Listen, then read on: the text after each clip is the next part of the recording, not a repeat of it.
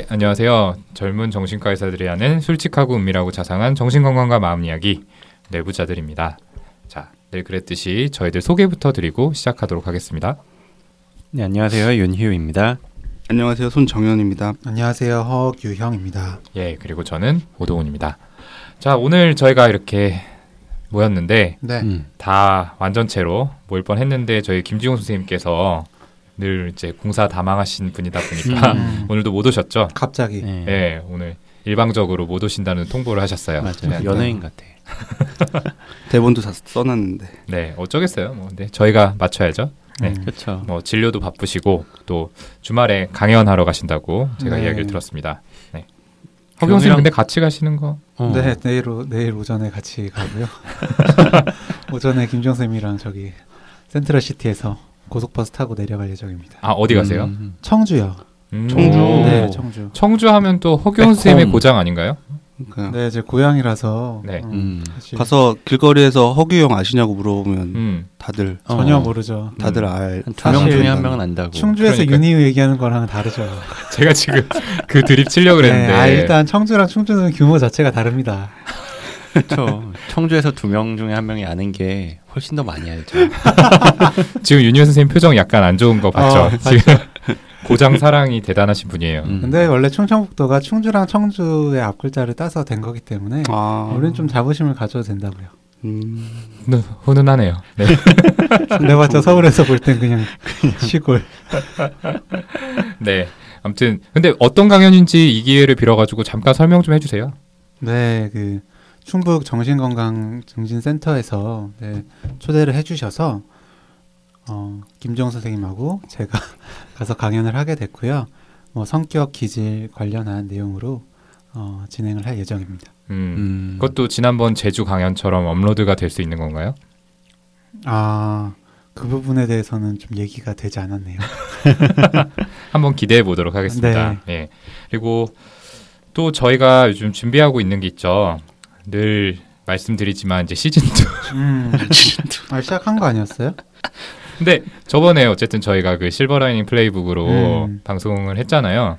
이제 저랑 손정현 선생님이 이 자리에서는 이제 참여를 했고 음. 두 분은 그때 이제 불참하셔서 맞아요. 예, 함께하지 못하셨는데 어떻게 좀 들어보셨어요 그 방송? 아, 네, 저 들어봤는데 오프닝 듣자마자 빵 터져가지고 어, 연기력이 사실 오동훈의 연기력은 뭐 익히 알고 있었는데 어, 손정현 발군이었어요. 그러니까. 네, 아니 대본을 봤을 때는 그 대사가 없었잖아요. 네, 대사 네. 없었어요. 네. 어, 그래가지고 내가 모르는 다른 대본이 있는 건가? 아 그 와중에 또 약간은 paranoid. paranoid하게 아, 난 이번엔 그걸 생각하지. 본인을 좀 소외시키고 이 그러니까. 좋은 컨텐츠를 한 건가 그런 맞아요. 생각을 그때 뭐 저도 할 수 있었는데 지용 형이 갑자기 자기가 참석해야겠다 시간을 맞아. 바꾸자라고 아, 하면서 좀 저를 그- 그런 상황이. 있었죠. 맞아. 네 기억납니다. 저희 네 약간 네 분이 자꾸 좀 드러나는 느낌이 있네요. 나랑 희우랑 뭐 이렇게 자꾸 하니까 음, 음. 어, 우리 떨어져 나가는 느낌이야. 아니에요. 근데 아무튼 그 방송 이제 저희가 나름 야심차게 준비를 했는데 음. 사실 이제 업로드를 하고 직후에 아주 많은 분들께서 재밌게 들어주셨으면 좋겠다, 음, 들어주셨다고 얘기해 주셨으면 좋겠다, 약간 이런 생각을 했거든요. 음. 네, 이제 며칠 동안 약간 아무 소식이 없길래 네. 음. 예. 아니 뭐 리플도 없었지만 순위가 순위가 계단식 하락. 네, 저희. 순위 하락에 약간 큰 영향을 미친 거 아닌가 그런 생각도 좀 들었고요. 사실 이제 저나 이제 김지용 선생님이 이 영화나 책으로 좀 이야기를 해보자라는 주장을 좀 능동적으로 많이 했던 것 같아가지고 좀 죄책감이 많이 들더라고요. 음, 음. 아 이거 아닌가? 약간 이렇게 생각을 했는데 또 뒤늦게 또 영화를 보신 청취자분들께서 재밌게 방송 들었다고 리플 남겨주셔가지고 음. 또 음. 마음의 위안을 많이 얻었습니다. 음. 저랑 윤희 없어서 순위 떨어진 거예요. 그렇죠. 그래요? 그러고 보니까 지금 윤유 선생님 노란 조명 밑에서 핀 조명 봐서 그런지 계시네. 되게 얼굴이 좀 번들번들한 것 같기도 하고 좀 좋아지신 것 같은데 어디 좀 다녀오셨어요? 오랜만이죠. 오랜만. 어. 그렇죠. 오랜만에 좀 휴가를 처음으로 얻어가지고 오, 개원 이래 처음으로 네 음. 늦은 휴가로 저 남쪽 나라에 다녀왔어요. 음. 네. 아, 되게 좋았어요. 진짜 음. 날씨도 원래는 막 소나기 계속 온다고 일기예보 있었는데 음. 소나기가 오긴 오는데 한 10분 오고 그치고 아. 그 다음에 계속 맑고 뭐 음. 이래가지고 아, 햇빛도 진짜 많이 비치고 따뜻하고 되게 좋았는데 음. 아 갔다 오니까 좀 갑자기 좀 가라앉는 그런 느낌이 드는 거예요. 음. 거기서 네. 굉장히 뭐 맛있는 것도 많이 먹고 따뜻한 햇빛도 많이 쬐고 그러다가 음. 오니까 막 확 겨울이 됐더라고요. 네. 게다가 딱 돌아오면 당연히 얼굴 그렇죠. 봐야 되잖아요. 아니, 그건 좋았어요. 아, 거짓말하지 마세요. 아니, 정현이 약간 힘들어하는 얼굴을 보면서 아. 좋았어요. 네. 혼자 커버하느라고 고생했구나. 일을 하고 있었구나라는 느낌에 머리 사라지지 않았구나. 아무튼 살 빠진 것 같아 그러고 보니까. 아 그래요? 어좀 잘생겨진 것 같아요. 아 그래요? 네. 원래 잘생겼죠 뭐. 아, 좋아요 이런 좀- 대사. 네.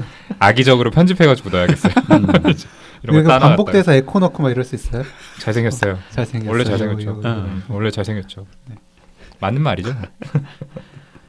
네, 그래서요, 윤희 선생님. 네, 아무튼 되게 정말 따뜻한 곳에서 잘 지내다가 갑자기 추워지니까 뭔가 좀 침대를 벗어나기도 싫고 아침에 일어나기도 좀 싫고 좀 몸이 무거워지고 이런 느낌이 좀 있었어요. 그렇죠. 요즘 또 음. 일교차 커서 아침에 춥잖아요. 그래서 음, 나가기가 싫어요, 진짜. 진짜. 음. 요즘에는 패딩 입어도 음. 네, 음. 괜찮을 것 같은 그런 날씨죠. 음.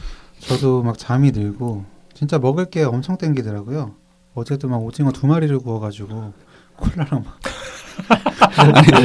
그 아니, 조합은 잠이- 뭐예요? 오징어랑 콜라. 어 오징어 그- 그 마요네즈 조합 뭐예요? 콜라랑 먹으면 되게 맛있어요. 아니 맥주도 아니고 아 제가 이제 술을 잘 마시지 않기 때문에 음, 콜라를 했는데 뭔가 건전하네요. 단거 먹고 어. 싶었던 거 아니에요? 그렇기도 하고 뭐가 좀 씹고 싶었던 것 같아요. 음. 네. 하여튼 그렇게 좀 먹기도 하고. 근데 이제 제가 좀 방송에서 얼마 전에 이제 진료를 하다 보니까 에너지 소모가 되게 크다. 음. 그래서 먹어도 예전보다 좀 살이 안 찌는 것 같다라고 음. 얘기를 했었는데 음. 요즘에 급격하게 살이 찌고 있습니다. 아, 진짜로요? 네, 진짜로. 어. 어. 음. 축하해요. 뭘요? 살찌는 거, 아재 되는 거. 다들 빨리 됐으면 좋겠어요. 그러게요. 허경 너무 잘생겨서. 있네. 허경 너무 잘생겨서 음. 좀 턱선이 좀 없어져야 될 것 같아요. 근데 아니, 아니 윤희우는 이렇게 뭐 침대 누워 있고 싶고 뭐 기운이 없었다 이런 얘기하는데 갑자기 먹을 걸로 얘기가 넘어가서 조금 이렇게 혼란이 있는데 음. 원래 잘 먹었잖아요. 저요? 네, 근데 요즘에 확실히 좀 더 땡기는 것 같아요. 그래요. 음. 네. 음. 가을이라서 뭐 음, 말도 살찌게 한다 뭐 이런 네, 얘기 그렇기도. 하고 추석 때 한번 먹었던 게 음. 예, 돌아오지 않는 것 같네요. 입맛이 확 네, 올라가지고 그때 확 올라다가. 그죠. 요즘 저도 참 먹을 게 많이 땡겨요. 그래서 음. 음. 자꾸 뭘 좀 주워 먹고 그러는데, 하여튼 이 모든 게 다 가을 탓이라고 생각을 하고 있습니다. 그러게요. 뭐 저희의 어색한 의도된 사담에서 많은 분들이 눈치를 채시지 않았을까 싶은데 오늘은 이 계절에 따른 기분 변화 영어로는 무드 시즈널리티라고 저희가 표현을 하는데요. 특히 이 계절성 우울증, 이제 계절성 기분 장애에 조금 초점을 맞춰서 계절에 따른 기분 변화에 대해서 이야기를 나눠보려고 합니다. 자, 우리가 이 가을 탄다, 뭐봄 탄다 이런 말들 굉장히 좀 일상적으로 사용을 하잖아요. 네. 근데 이제 저희가 방금도 이야기를 했지만 이렇게 계절이 바뀌는 이 접경 지점에서 뭔가 기분이나 의욕이나 이런 것들을 포함해서 전반적인 컨디션 변화를 이렇게 좀 두드러지게 느끼는 분들이 드물지 않은 것 같아요. 음. 네, 그렇죠. 저 허경처럼 입맛에 두드러진 변화가 있다고 주장하는 음. 경우도 네, 있고요. 그죠. 주위에서 음. 정말 그런 말씀 많이 하시고, 네. 네. 아까 희우 얘기한 것처럼 잠 많아졌다든지, 음, 음. 무기력하다든지 이런 말씀들 많이 하시는 것 같은데요. 정말 기분 변화를 포함해서 이런 편차가 너무 심해져서 이게 일상에 어려움을 주게 만든다면 기분 장애 측면에서 좀 살펴볼 필요가 있습니다. 네, 맞아요. 그래서 계절성 정동 장애라고 따로 분류를 하잖아요. 음. 네. 시즈널 어펙티브 디스오더라고 하는데 이 DSM 저희가 항상 말씀드리는 진단 체계에서는 이 계절적인 흐름을 타는 특성을 가진 뭐 우울증의 한 가지 우- 유형으로 봐요. 네. 그래서 보통은 가을이 오고 이 겨울로 지- 접어드는 지금 정도 시점부터 시작되는 경우가 많은데 뭐 기분이 가라앉고 무기력해지고 뭐 수면이 늘어나고 식욕 증가 같은 비정형 우울증하고 좀 비슷한 증상들이 많이 일어나요. 그러면서 음. 점점 심해지다가 봄과 여름이 되면서 또 괜찮아지는 그런 특성을 음. 가지고 있다고요. 네. 그리고 뭐 드물게는 겨울이 아니라 오히려 봄이나 여름에 좀 우울한 증상이 심해지고 가을에는 또 괜찮아지시는 분들도 있기는 하고요.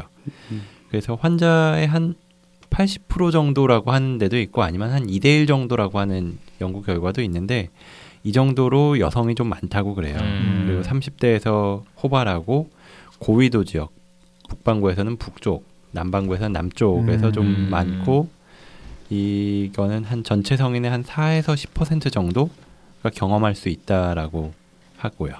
음, 음. 그래서 계절성 변화가 심한 분들한테 주로 흔하게 나타나는 증상 특징이 있어서 뭐 이따가 좀 더 자세하게 DSM에 대해서 얘기하겠지만 기본적으로 우울장애 진단 카테고리에 있는 증상들은 거의 대부분 있다고 하고요. 네. 그래서 이게 뭐 별개의 진단으로 놓지는 않고 특히나 우울장애 아니면은 양극성 장애 특수한 유형으로 DSM에서는 분류가 돼 있죠. 음, 네, 그렇죠. 그렇죠. 네. 말 나온 김에 그 진단 기준 DSM 상의 이 특수한 유형의 진단 기준에 대해서 우리 허경 선생님이 좀 설명을 해 주셨으면 좋겠네요. 네.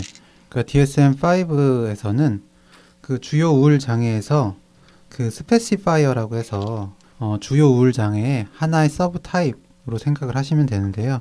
With seasonal pattern. 음, 그러니까 음. 시즌의 경향, 계절성 경향을 가지는 주요 우울 장애다. 그렇죠. major depressive disorder with seasonal pattern 네. 뭐 이런 식으로 붙는 거죠. 맞습니다. 음. 네. 어, 진단 기준에 대해서 좀 말씀을 드리면요.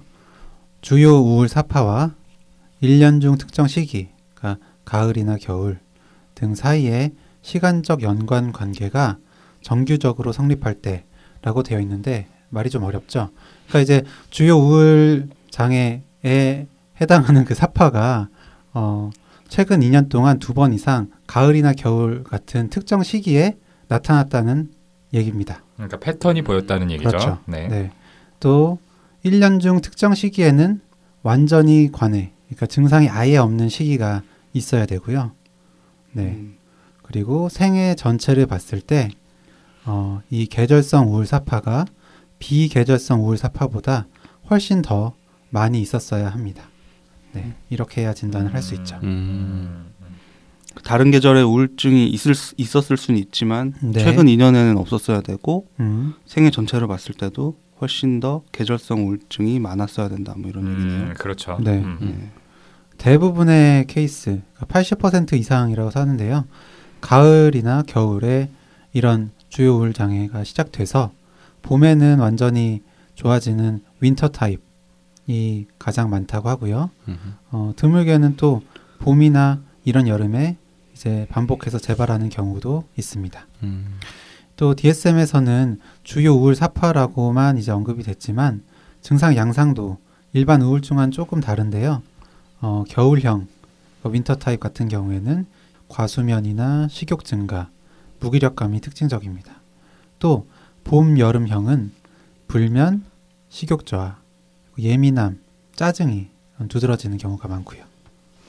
네. 근데 이 진단 기준에 이렇게 붙어 있는 예외적인 단서가 있는데, 그러니까 배제하는 단서들이 붙어 있는데요. 네, 이 계절에 따라서 어 이제 생기는 심리 사회적인 요인에 의해서 주로 생기는 경우에는 이런 계절성 삽화에 대한 specifier 붙이는 걸 제외해야 된다라고 돼 있어요. 예를 들어서 늦가을에 수능 시험이 있잖아요. 뭐 11월에. 음. 음. 네. 네.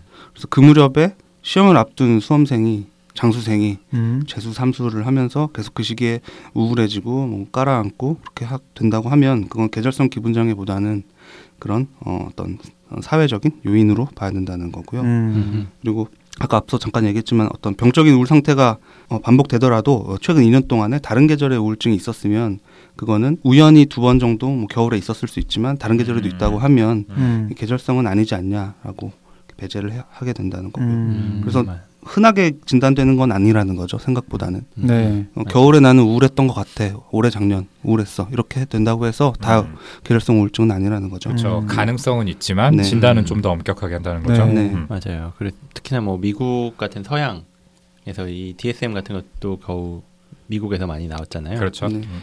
그쪽에서는 새 학년이 9월에 시작을 하잖아요. 가을에. 아. 음. 그러다 보니까 학교에 적응하고 뭐 이런 환경이 음. 굉장히 많이 바뀌는 시기랑 그 가을 겨울이 일치하는 경우가 많다 그래요. 그러네요. 그래서 더 좀더 네. 많다라고 하고 또 우리나라도 사실은 아까 수능 시험 예를 들었지만 음, 그 시기에 뭔가 많이 변화가 있잖아요. 뭐 1월, 2월 뭐 이때 되면서 맞아요. 새해가 되면서 네. 여러 가지 직업이든 학교든 변하는 게 많다 보니까 그런 영향 때문이라면 그건 배제를 해야 된다 이런 이야기 같아요. 그러게요. 음. 그리고 꼭 수능뿐만이 아니라 저희 국가고시도 그렇고 음, 그쵸. 그렇죠. 네 그런 어. 이제 쌀쌀해지는 그 시기에 시험들이 많은 것 같아요. 맞아요. 그러게요. 음, 음. 좋습니다. 이렇게 계절성 기분장애 진단 기준에 대해서 저희가 소개를 드려봤고요. 어, 그렇다면은 이제 많은 분들께서 왜 계절성으로 이렇게 병적인 심한 기분 변화가 생기는지 구체적으로 계절에 따른 어떤 요인이 영향을 주는지 거기에 대해서 좀 궁금해하실 것 같아요. 거기에 대해서 좀 이야기를 나눠볼까요? 네. 네. 그 계절성 기분 장애, 정동 장애 대부분이 가을 겨울철에 악화되는 우울감이라고 앞서 얘기를 했는데 기본적으로 겨울이 다가오면 그 햇빛의 세기, 네. 어, 일사량이라고 하죠. 음. 어떤 그 태양의 위도 때문에 생기는 그 햇빛의 세기의 차이 그리고 그리고 하루 중에 해가 비치는 시간 일조량 모두 다 짧아지잖아요. 음. 음. 그래서 이런 어, 어떤 햇빛의 변화에 대한 어떤 신경 생리적인 반응으로 인해서 어, 앞서 얘기한 뭐 에너지 부족이나 뭐 활동량이 줄어든다거나 과식, 과수면 이런 증상들이 다 유발될 수 있다고 전반적으로는 추측을 하고 있죠. 네 맞습니다. 음흠. 방금 얘기한 그 일사량, 일조량, 이 이제 일주기 리듬, 설카디안 리듬에 영향을 주잖아요. 네. 네, 이 수면 각성 주기의 변동과 기분의 변화가 연관이 되어 있다고 생각하고 있습니다. 어, 사람 안에 사람은 이제 하루를 주기로 이제 일어나고 자고 하고 또 호르몬 분비나 온도 조절 음. 같은 뭐 행동, 생리 현상을 조절하는 일주기 리듬, 설카디안 리듬이라는 것이 있습니다. 어, 일종의 생체 시계라고 생각을 하시면 되는데요. 이 일주기 리듬은 이제 바깥의 빛이나 어둠의 주기와 이제 동기화, 빛, 어둠에 따라서 이게 변화한다는 거죠. 음흠. 동기화 되어 있고 어, 조정하는 뇌 부위는 시상하부에 있는 시신경 교차 상액으로 알려져 있습니다. 음흠. 네, 생체 시계라고 그러죠, 이거. 네, 네. 맞습니다. 그러니까 생체 시계가 그냥 빛과 어둠에 따라서 네. 네, 바뀐다라고 생각을 하시면 되고요. 네. 어, 이 동기화가 되는 기전을 조금 더 설명을 드리면 밤이 되면 눈의 특정 세포 멜라노신에서 그 밤이 되는 거를 감지해요. 음. 그래서 그걸 시신경 교차 상액으로 신호를 보내죠. 그래서 송가선, 송가체라는 곳에서 멜라토닌, 멜라토닌은 좀 많이 들어보셨을 거예요. 음. 그래서 멜라토닌이 분비됩니다. 그러니까 결국 밤이 되면 눈에서 감지해서 멜라토닌이 분비된다라고 음. 생각을 하시면 될 것 같고요. 음흠. 이 멜라토닌은 수면 호르몬, 어둠 호르몬이라는 별명답게 우리 몸에 자야 할 시간인 걸 알려줍니다. 또 반대로 아침이 되면 눈에 빛이 확 들어오죠? 네. 그러면 멜라토닌이 생성이 억제되면서 이제 일어날 시간이에요라는 신호를 보내게 됩니다. 음흠. 네.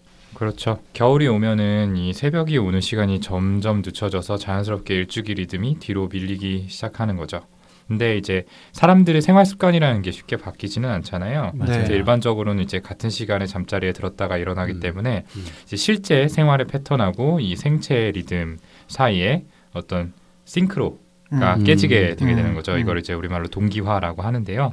그리고 반대로 이제 저녁이 되면은 실제로 우리가 잠이 드는 시간에 비해서 바깥이 어두워지는 거는 더 빨리 일어나게 되는 거죠. 저녁에 일찍 음. 오잖아요. 네. 그러니까 이렇게 되게 되면은 이 생체의 일주기 리듬이 반대로 앞으로 당겨지는 문제가 발생하게 되는 거죠. 이렇게 일주기 리듬이 뒤로 밀리거나 앞으로 당겨지는 위상 이동, 영어로는 phase shift라고 하는데 이러한 현상이 계절성 기분 장애의 원인으로서 많은 음. 지지를 받고 있습니다.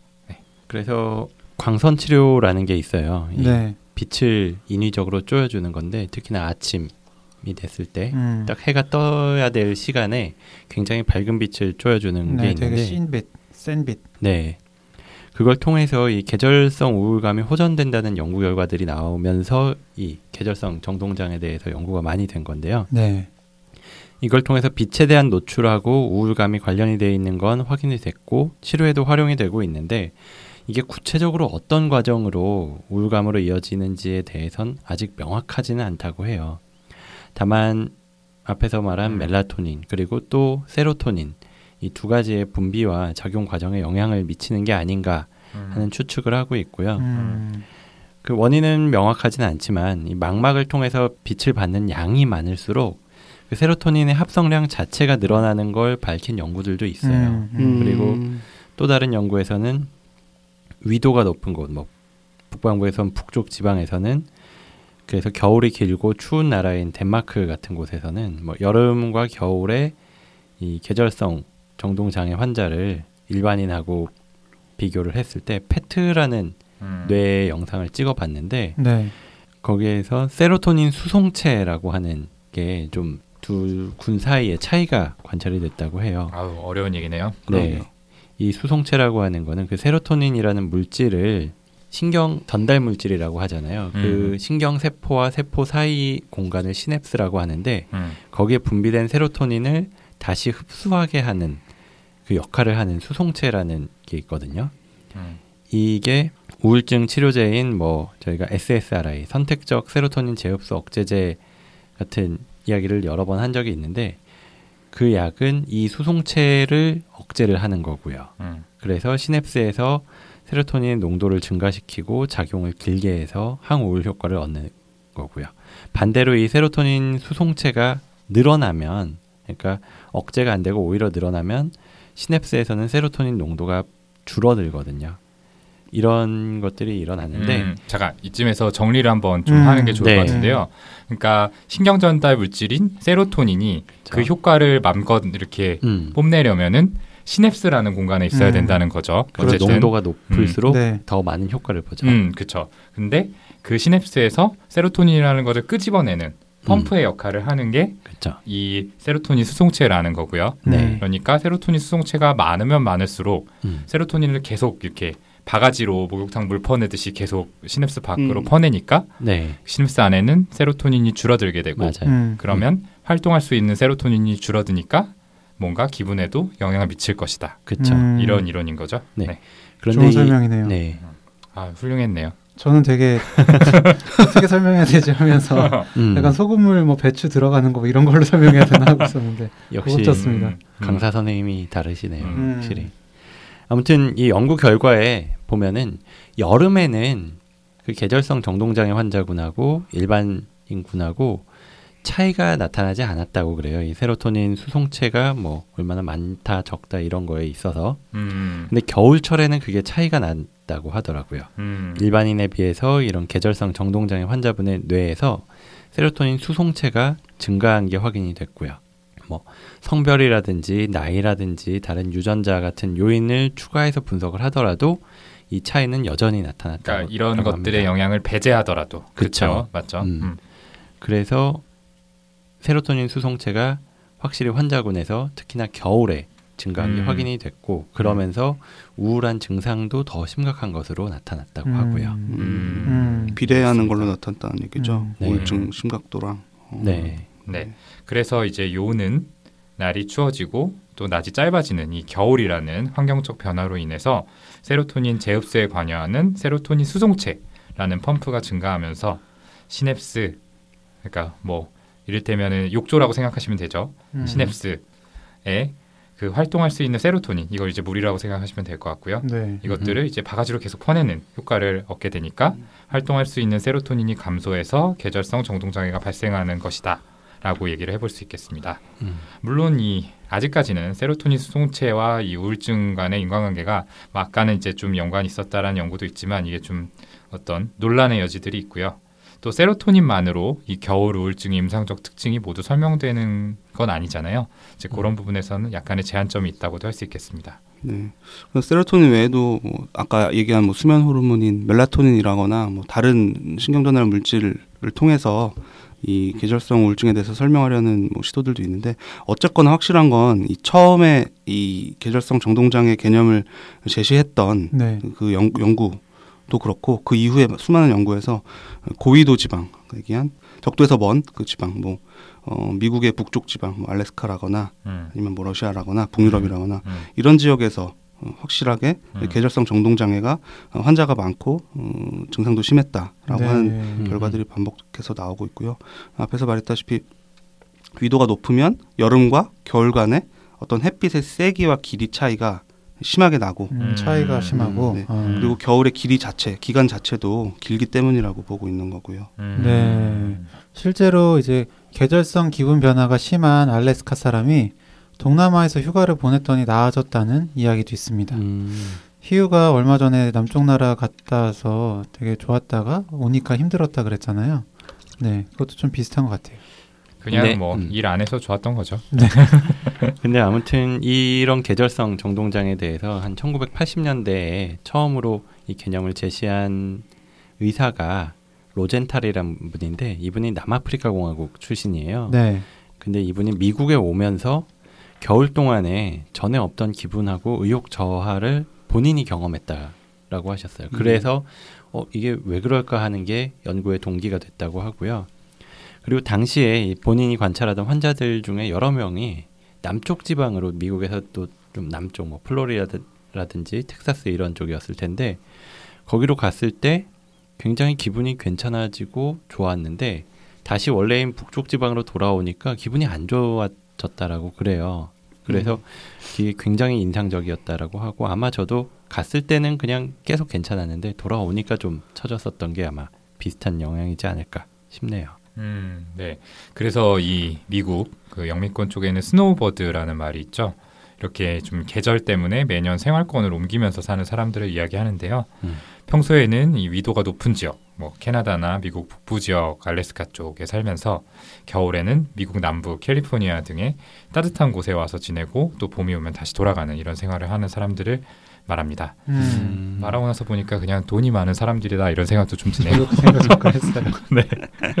네, 어쨌든 이 미국 북부의 겨울이 워낙 춥고 길어서 뭐 호흡기 질환 같은 것들에 걸리기도 쉽고요. 또 눈이나 빙판 같은 게 많이 이제 형성이 되기 때문에 위험하죠. 그래서 이제 외부 활동도 제대로 못 하고 집에서 지내는 일이 많은데 뭐 이러다 보니까 삶의 질이 좀 낮아지게 되고요. 그 개 중에는 근데 이제 뭐 다른 요인보다도 우리가 지금까지 얘기한 이 계절에 따른 무기력감이나 기분의 저하 음. 이러한 계절성 기분 장애 때문에 이런 생활을 하는 사람들이 꽤 있다고 합니다. 어, 네. 음.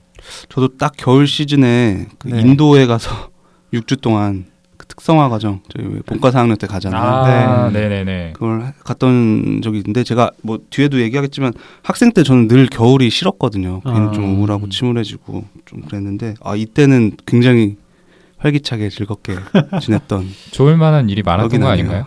뭔가 많은 해프닝이 있었다고 들은 것 같은데. 지금 벌써 되게 그때 음. 생각만 해도 얼굴에 웃음꽃이 피었어요. 오늘 술 먹을까요? 무슨 말인지 모르겠고요. 아무튼 참 좋아서 저도 나중에 돈 많이 벌면 이렇게 왔다 갔다 하면서 살고 인도와 한국을 네. 왔다 갔다 하면서. 네.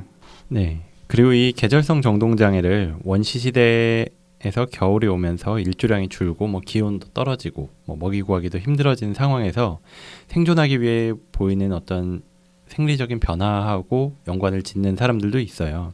이 에너지를 소모를 줄이기 위해서 잠은 늘어나고 뭐 동물들은 겨울잠 자기도 하잖아요. 음, 네. 네.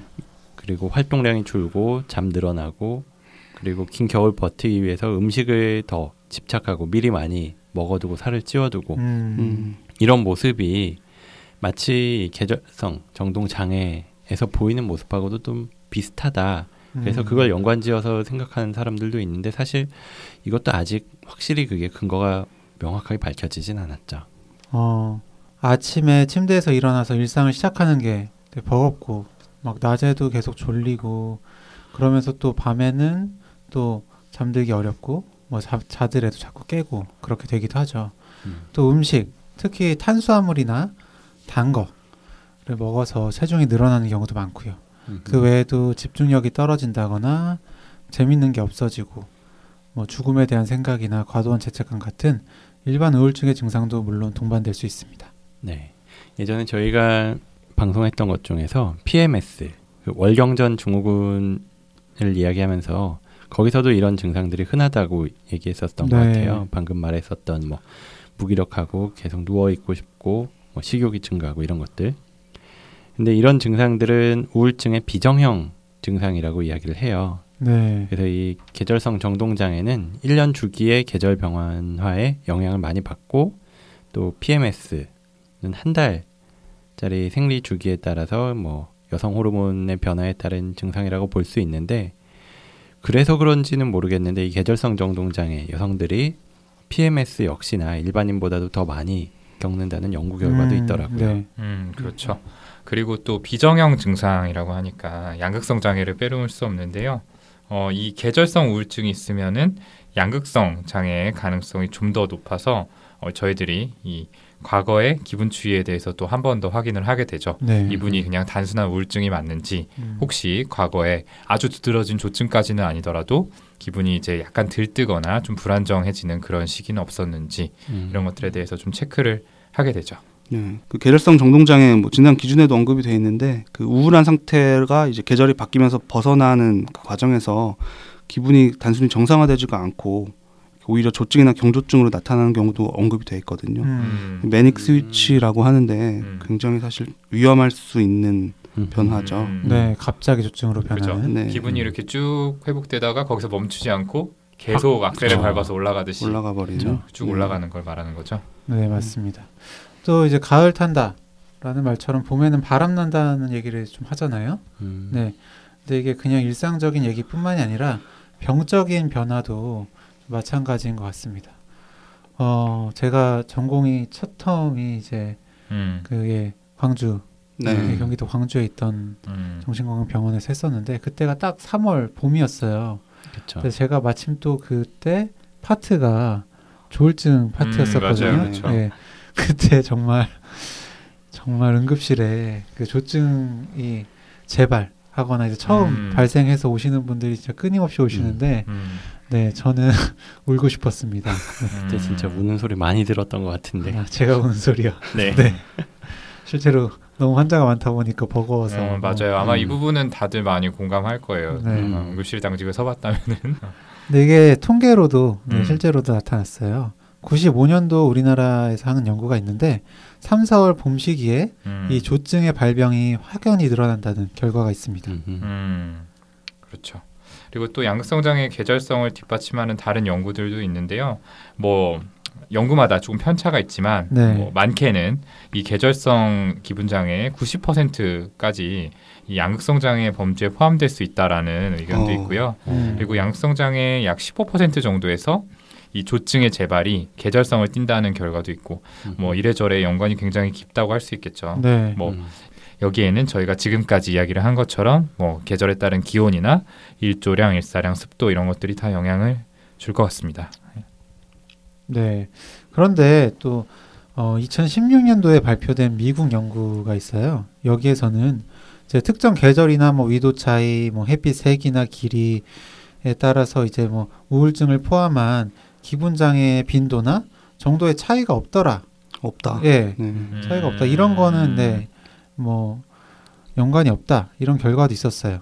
이제 음. 기존의 연구는 이미 스스로 계절성 기분 변화가 있다고 생각하는 그런 분들을 모집해서 연중에 이제 기분 차이를 묻는 설문을 실시했던 결과이기 때문에 어, 이미 어떤 그런 뭐 지역 사회적인 통념이 반영된 결과가 아니냐 음, 어, 음. 라는 얘기가 있죠. 음. 음. 추운 곳에 사는 사람들이 아나 너무 추워서 겨울엔 우울해지는 것 같아. 네. 뭐 이런 음. 통념이 어, 음, 작용한 게 아니냐 뭐 이런 음, 건데요. 그럴 수 있죠. 네. 음. 근데 이 연구 결과가 굉장히 좀 충격적으로 그 당시에 재작년에 받아들여졌다고 하는데 가만 보면은 이 주장이 일리는 있는 게 네. 사실 기존의 연구에서는 설문지를 주고 1년 뭐 1월부터 12월까지 기분을 각각 체크를 네. 한 시점에 해보게 했다고 하더라고요. 음. 그렇게 되면은 그때 그때 체크하는 게 아, 아, 니죠 그렇죠. 그러니까 음. 회상을 하라는 건데. 네, 음. 그래서 회상 오차가 있을 수 있는 거고 아, 그쵸, 편향이 그쵸. 발생할 수 있고 음. 이 16년도 연구에서는 어, 무작위로 어, 일반인들을 대상으로 해서 그러니까 전체 인구를 대상으로 해서 어, 매달 음. 그, 그때의 기분을 체크한 것들을 모두 수합해서 비교를 한 거라 네. 음. 이쪽이 좀 연구 설계에서는 설득력이 있기는 한데요. 음.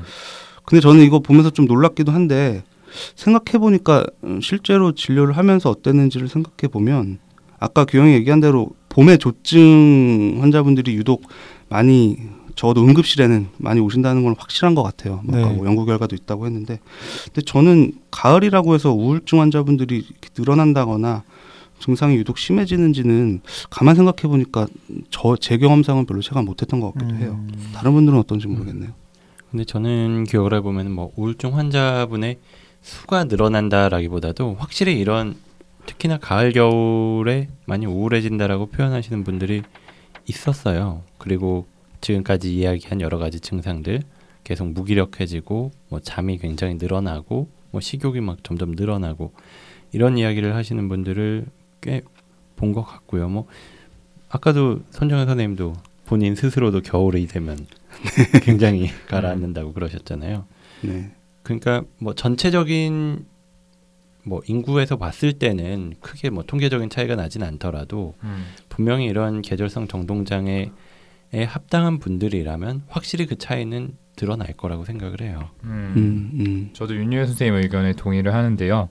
저도 뭐 겨울이 왔다고 해서 외래 음. 새로운 우울증 환자분들이 막 크게 늘어나고 그런 거는 아니었던 것 같고, 음. 근데 대신에 이제 기존에 외래를 다니면서 치료를 받는 우울증 환자분들을 보면은 약을 드시면서 잘 지내시다가도 이렇게 계절에 맞춰서 갑자기 별다른 이유 없이 기분이 좀 깔아앉고 네. 우울증 증상이 악화되는 분들이 좀 계셨던 것 같거든요. 음. 음. 특히 이제 우리가 사용하는 개념 중에서 내인성 우울증이라는 게 있잖아요. 네. 네. 그러니까 이제 반응성 우울증이랑 이제 대치되는 개념으로 사용을 하는데 그 우울증이 어떤 스트레스에 대한 반응이 아니라 이- 이런 우리가 앞에 설명했던 세로토닌 같은 이런 신경 전달 물질의 영향 이런 음. 생물학적 요인이 더 크게 작용을 하면서 발생했다고 저희가 보는 그런 아, 우울증을 네. 말하죠. 음. 이제 그런 케이스들의 경우에는 분명히 좀 영향을 많이 받으셨던 것 같고요. 음. 그래서 저도 아까 희우가 얘기한 것처럼 이게 뭐 일반 분들한테는 별로 영향을 안 줄 수는 있지만 어떤 우울증의 소인이 있는 음. 조금 그런 기분 장애에 조금 더 취약할 수 있는 분들한테는 분명히 어떤 위험 요소로 작용을 하지 않나 이렇게 생각을 해봤습니다. 네, 확실히 좀 그런 가능성이 있을 것 같네요. 근데 저는 또 일반인 친구들도 가을 되면 혹은 이제 초겨울 되면 우울한 것 같아라는 얘기, 정연이 한것 같은 얘기 좀 많이 듣는 것 같거든요. 음, 네, 좀 그렇진 않나요? 음 그렇죠. 네, 맞아요. 그런 얘기 많이 하고 또 거기 맞춰서 노래도 많이 나오잖아요. 네, 그렇죠. 음, 맞아요. 뭔가 봄이 되면은 이렇게 뭔가 어, 봄봄봄 봄이 왔네요. 네. 뭐 이렇게 좀 바람난 노래들. 음. 뭔가 네. 좀 이렇게 들뜨게 네. 만드는 아, 네. 그런 노래들. 내용들을 담고 음. 있고 네, 가을이 되면은 막 나 가을 타나 봐. 아, 쓸쓸하고, 어, 네. 발라드. 음. 네. 음.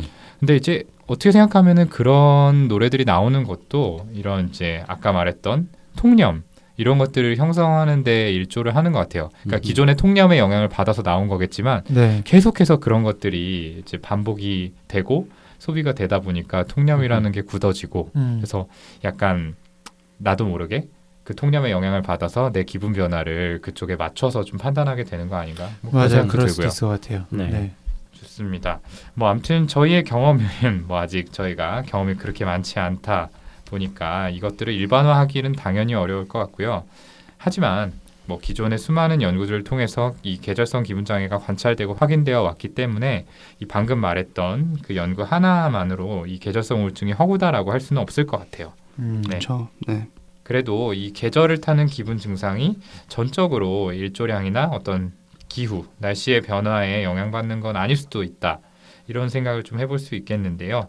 이런 시각에서 조금 더 넓게 여러 요소들을 고려해서 생각을 해보면 어떨까요? 그 혹한, 그러니까 엄청 춥거나 혹서 엄청 덥거나 아니면 뭐 기온이나 일조량이 급변하는 이런 것들 모두가 기본적으로 환경적인 스트레스이기 때문에 당연히 우리의 기분에 영향을 미치게 될 수밖에 없죠. 그 원래 처음에 이 계절성 정동장애 개념을 이제 제안했던 그 로젠탈의 첫 번째 연구에서는 주로는 다른 요인들보다도 뭐 위도에 따른 그 일조량 자체의 변화가 오로지 기분에 좀 영향을 미치는 것 이거에 대해서 주로 규명을 했었는데 음, 그거 외에 이런 전반적인 어떤 변화 자체가 스트레스가 될 수 있다는 거죠. 어떤 가을 겨울만의 특수성이 아니고요. 네, 그리고 이렇게 너무 덥거나 너무 추우면 당연히 어떤 실외 그러니까 야외에서의 활동량이 이 날씨의 영향을 받아서 좀 줄어들 수가 있, 있게 되는데 예, 이 경우에도 햇빛에 노출되는 그 시간을 제외하고도 이 신체 활동 자체가 어, 기분의 어떤 조절, 어, 우울에 빠지지 않게 하는데 중요한 요소이기 때문에 음. 역시 영향을 간접적으로 이차적으로 미칠 수 있을 것 같습니다. 음, 가령 그 지난 시간에 저희 9월달에 들어서 저희 병원 환자분들이 줄어든 것 같다. 네, 네. 그런 얘기 그 했었죠. 했었는데 음.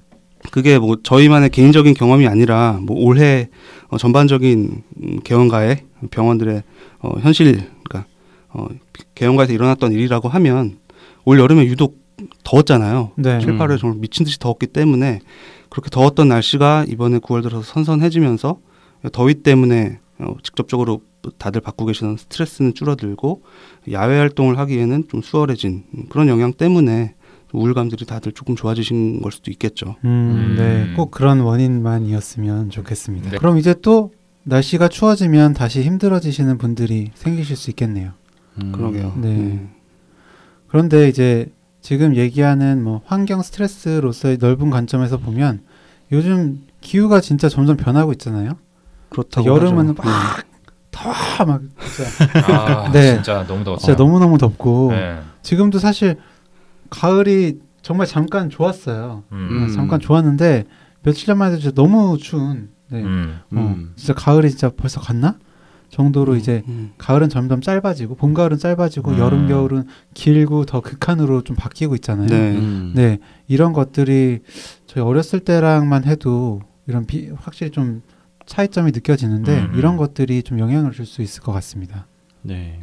올해 특히나 올해 같은 경우에는 지금 예측되는 게 여름이랑 겨울의 온도 차이가 한 60도, 아, 70도 이 진짜요? 정도까지 갈 거라고. 진짜요? 장난 아니에요. 왜냐하면은 여름에 40도까지 계속 올라갔잖아요. 네. 그러네요. 음. 영하 겨울에 20도는 추우면 가니까. 20도까지 영하까지 내려가니까.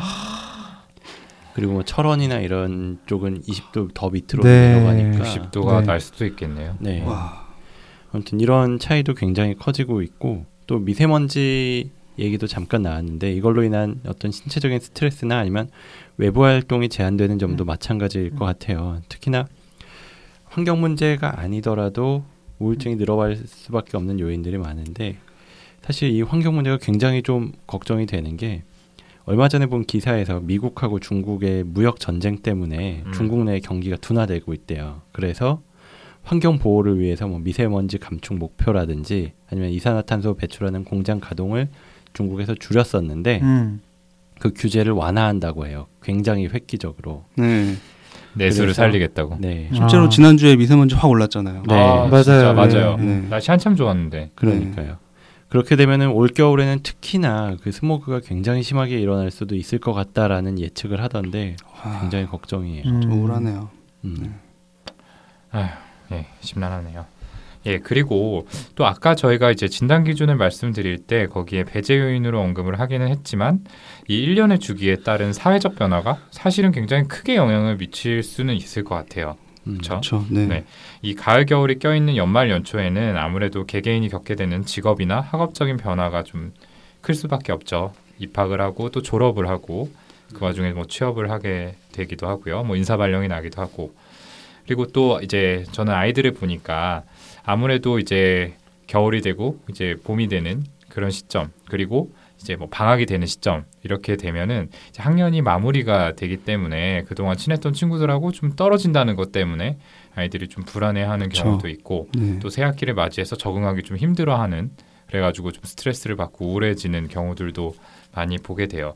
이런 것들이 사실 저희가 생각하는 이 계절성 우울증의 그런 티피컬한 시기하고 또 맞물리는 부분들이 있기 때문에 분명히 좀 고려가 있어야 될 것 같습니다. 예. 어, 저는 진짜 학생 때는 많이 겨울 시, 시즌에 다운되고 무기력하고 그랬었거든요. 네. 근데 이제 이제는 거의 못 느끼는 것 같아요. 요즘에는.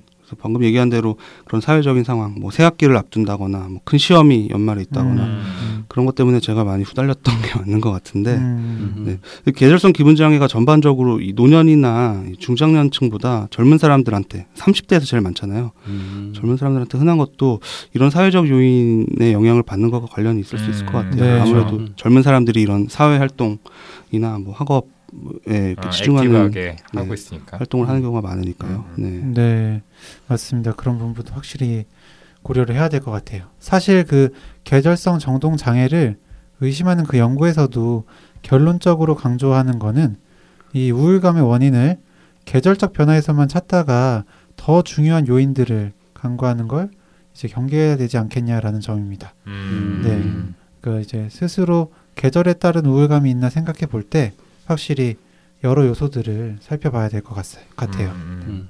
좋습니다. 이렇게 계절성 우울증에 대해서 쭉 이야기를 나눠봤는데요. 이제 마지막으로 이제 치료에 대해서 얘기를 안 할 수 없겠죠. 이 계절성 우울증의 치료는 어떤 게 있는지 일반적인 우울증 치료하고 다른 점이 있는지에 대해서 좀 얘기를 해보죠. 네, 일단 뭐 저희가 계속 얘기한 그 광치료라는 게 이 계절성 정동장애의 개념을 음. 확립한 그 로젠탈이라는 분의 연구에서부터도 확인이 됐었고요. 그리고 계절성 정동장애의 비약물적 치료 중에 가장 널리 사용되는 거예요. 그래서 굉장히 밝은 빛이 좀 필요하다고 해요. 한 2,500 럭스 이상의 인공적인 빛을 보통 아침에 쐬는 게 좋은데 해가 음. 뜨기 전이나 직전 아니면은 해가 진 직후에도 좋다고 하는데 1시간 정도 아니면 적어도 한 30분 정도는 쬐어서 빛에 노출되는 시간을 늘리는 개념이에요. 이게 뭐 아침에 쬐는 게 가장 좋다는 경우가 견해가 있는데 워낙 이 2500 럭스는 굉장히 밝은 빛이기 음. 때문에 해가 떠 있는 한낮에 해도 똑같이 효과가 있다라고 보기도 해요. 병원에서는 이제 아침에 많이 어, 했어요. 네. 아침에 회진 전에. 퇴진 전에 일곱 7시 시 그렇죠. 네. 예, 이럴 그렇죠. 때 이제 치료실로. 모셔와가지고 음. 쬐게 했었죠. 네. 네. 네. 음, 괜히 전공인들 괴롭히려고 그때 하라고 하셨던 게 아니군요. 그렇게 생각했었어요. 그랬던 것 같아요.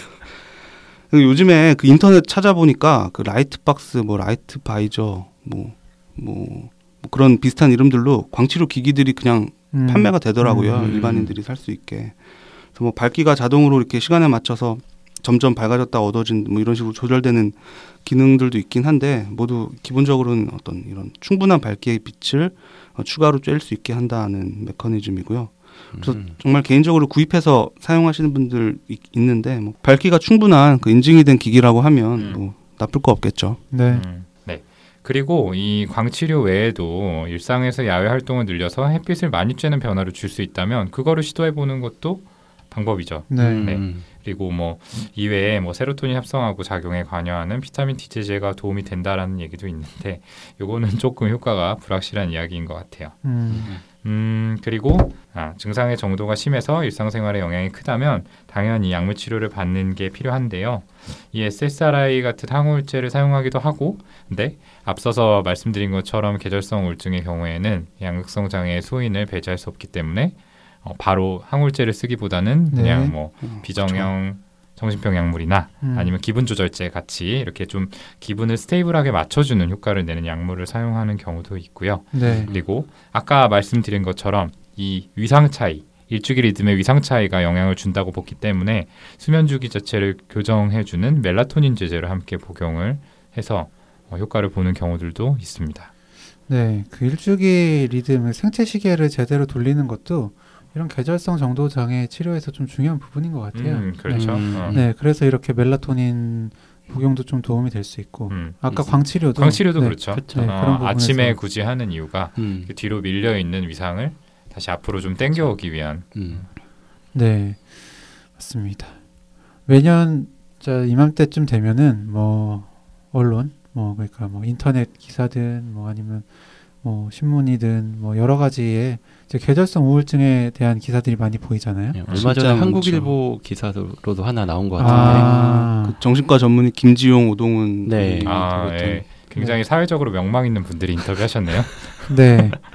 그런데요, 네. 저희가 말씀드린 뭐 내용들을 포함해서 또 여러 솔루션들도 함께 얘기를 해주거든요. 어, 아마 계절마다 기분 변화가 심한 분들 대부분이 여러 가지 방법들 중에 몇 가지는 시도해 보시기도 하셨을 거예요. 음. 그런데도 불구하고 매년 환절기에 일상생활이 어렵고 아 그래서 또 겨울 오는 것 자체가 두려우신 분들이 계실 텐데 그렇다면 이거는 단순히 그런 어, 신문이나 그런 기사에 나오는 그런 방법뿐만 아니라 의학적 평가가 필요한 상태일 가능성이 있으니까 꼭 평가를 병원에 내원하셔서 평가를 받아보시길 권유드립니다. 그러니까 미처 내가 몰랐던 요인들을 알게 될 수도 있고 또 적절한 도움을 받아서 다시는 겨울이 두렵지 않게 삶의 질이 나아질 수 있습니다. 어, 음. 마무리 좋네요. 그러게요. 네. 네, 지금까지 이제 계절성 우울증에 대해서 쭉 말씀을 드려봤고요. 저희가 이제 서두에도 이야기를 했지만 요즘에 이제 가을로 겨울, 가을에서 겨울로 넘어가는 시기다 보니까 뭔가 이 가을 탄다 그리고 기분이 좀 다운된다라는 분들이 주변에 많으신 것 같아요. 네. 아무쪼록 오늘 저희가 드린 말씀이 그런 분들께 좀 궁금증을 해소하는 데 도움이 됐으면 하는 바람이고요. 그러면 저희는 오늘 정비서 방송 여기서 마무리 짓고 다음 시간에 더 재미있고 유익한 컨텐츠를 열심히 준비해 가지고 다시 돌아오도록 하겠습니다. 네. 감사합니다. 감사합니다. 감사합니다.